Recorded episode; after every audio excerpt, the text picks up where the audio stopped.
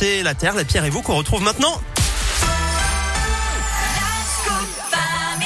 Bonjour Philippe Lapierre. Bonjour Eric, bonjour à tous. J-5 avant l'élection Miss France, mais alors aujourd'hui on va parler d'un autre concours de beauté. Eh oui, un concours dont vous êtes le jury, celui de l'arbre de l'année. Et eh oui, il est organisé par le magazine Terre Sauvage, l'Office national des forêts et plusieurs associations dont Arbre Remarquable et la Ligue de protection des oiseaux. Ça fait dix ans maintenant qu'il existe.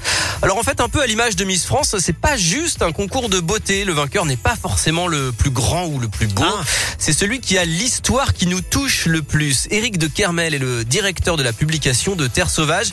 Il nous parle de cette relation très spéciale entre les hommes et les arbres. Ça peut être un arbre qui a été celui de la cour d'école, ça peut être l'arbre du centre du village, ça peut être l'arbre sous lequel on veut les repas de famille, ça peut être un arbre, euh, voilà, l'arbre où on a embrassé son amoureuse pour la première fois. Enfin, il y a plein d'histoires avec les arbres qui sont des, des jolies histoires. Et les arbres qu'on a plantés pour une naissance, les arbres qu'on a plantés pour un décès.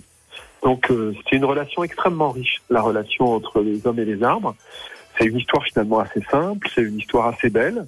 Et puis je crois qu'on a tous, si on réfléchit deux minutes, euh, effectivement un arbre dans notre vie. Oui, souvent d'ailleurs, ce sont des passionnés hein, qui proposent la candidature d'un arbre dans leur euh, région. Il y a ensuite une présélection par un jury professionnel et chaque région est donc représentée par un arbre. Notre Mister Auvergne-Rhône-Alpes, c'est un tilleul de Sully planté dans l'Ain.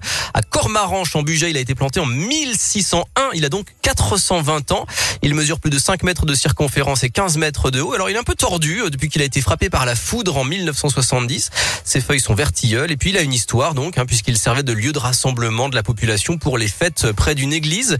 Côté biodiversité, il abrite des espèces d'oiseaux remarquables, dont le bruyant zizi. Je sais pas si vous connaissez, c'est une variété de passereau. Vous pouvez découvrir donc ces arbres sur arbredelannée.com ou dans le numéro spécial de décembre du magazine Terre Sauvage actuellement en kiosque avec des photos.